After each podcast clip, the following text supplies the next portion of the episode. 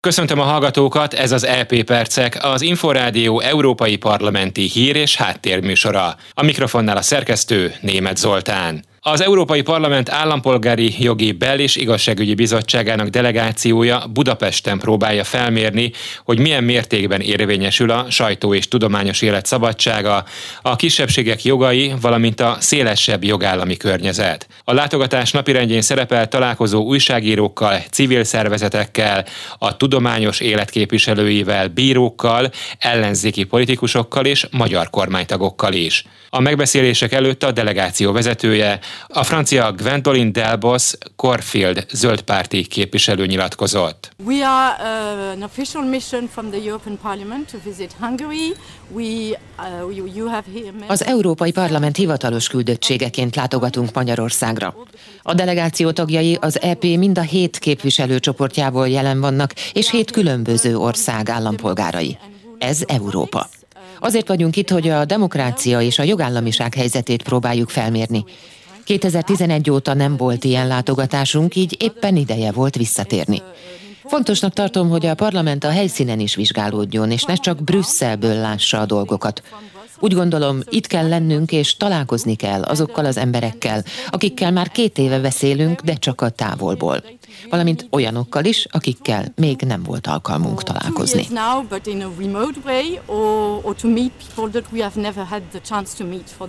A Fidesz LP delegáció vezetője közösségi oldalára töltött fel egy videót. Dajcs Tamás, független képviselő ebben egyebek mellett arról beszél, hogy 2006-ban az LP elmulasztotta vizsgálni a Gyurcsány kormány idején alkalmazott tömeges rendőri erőszakot a békés tüntetőkkel szemben. Az a szándékuk, hogy eh, tényfeltáró küldöttségként eh, eljárva a jogállami normák érvényesülését ellenőrizzék. Tudjuk nagyon jól, hogy az igazi ok nem ez. Az a szándéka az Európai Parlament baloldali többségének, hogy továbbra is a lehető legdurvább politikai támadásokat intézzék Magyarország ellen, azért, mert nem vagyunk hajlandóak elfogadni az illegális bevándorló kötelező át- és betelepítésére vonatkozó kvótát nemet mondunk a bevándorlásra, és azért is támadnak minket, mert nem vagyunk hajlandóak eleget tenni annak a brüsszeli nyomásnak, hogy az LMBTQI plusz agresszív szexuális propaganda megjelenhessen a magyar óvodákba és iskolákba. A látogatás előzménye, hogy 2018. decemberében az Európai Parlament felkérte a tagállamokat, hogy a szerződés hetedik cikke értelmében állapítsák meg, fennáll-e a veszély, hogy Magyarország megsérti az unió alapértékeit. A képviselők szerint az azóta eltelt években tovább romlott a helyzet.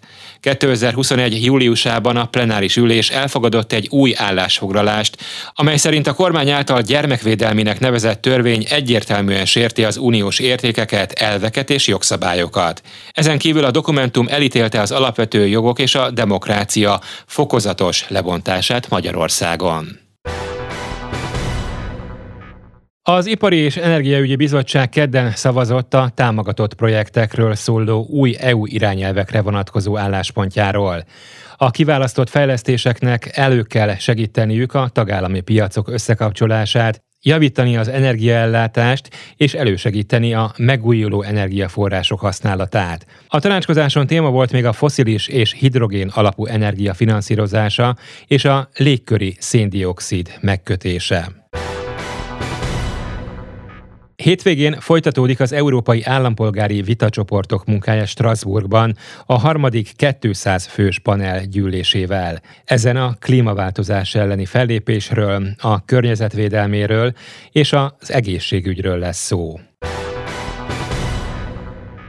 A fogyasztók érdekében és az elektromos hulladék felszámolása céljából az Európai Bizottság az elektronikus eszközök egységes töltésével összefüggő jogszabályt terjesztett elő. Ezt korábban már az Európai Parlament is szorgalmazta. A javaslat a töltők csatlakozóinak és a gyors töltő technológiának az egységesítését célozza. A tervek szerint az okostelefonok, táblagépek, fényképezőgépek, fejhallgatók, hordozható hangszórók és kézi videójáték konzolok szabványos portja az USB-C lesz. A gyártók viszont nem annyira lelkesek. Az Apple például azért nem szeretne egységes töltőt, mert az nem az általak kitalált Lightning, hanem a nagyobb helyigényű, tehát más funkciók helyét elfoglaló USB-C lenne. A cég szerint egyébként az elektronikai hulladék mennyisége éppen az innovációt korlátozó, egységes töltő miatt nőne tovább.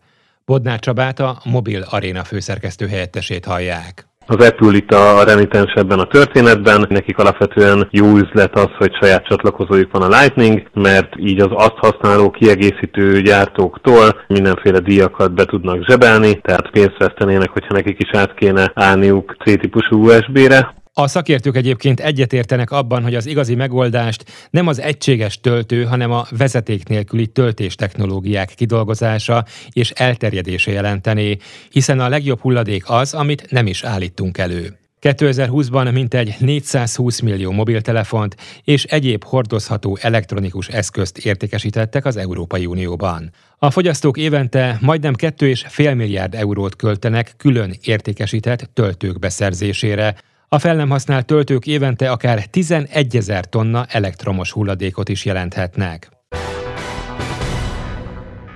Ez volt az LP e Percek, műsorunk meghallgatható és letölthető a Szolgáltatók Podcast csatornáin, valamint az infostart.hu internetes portál podcastok felületéről.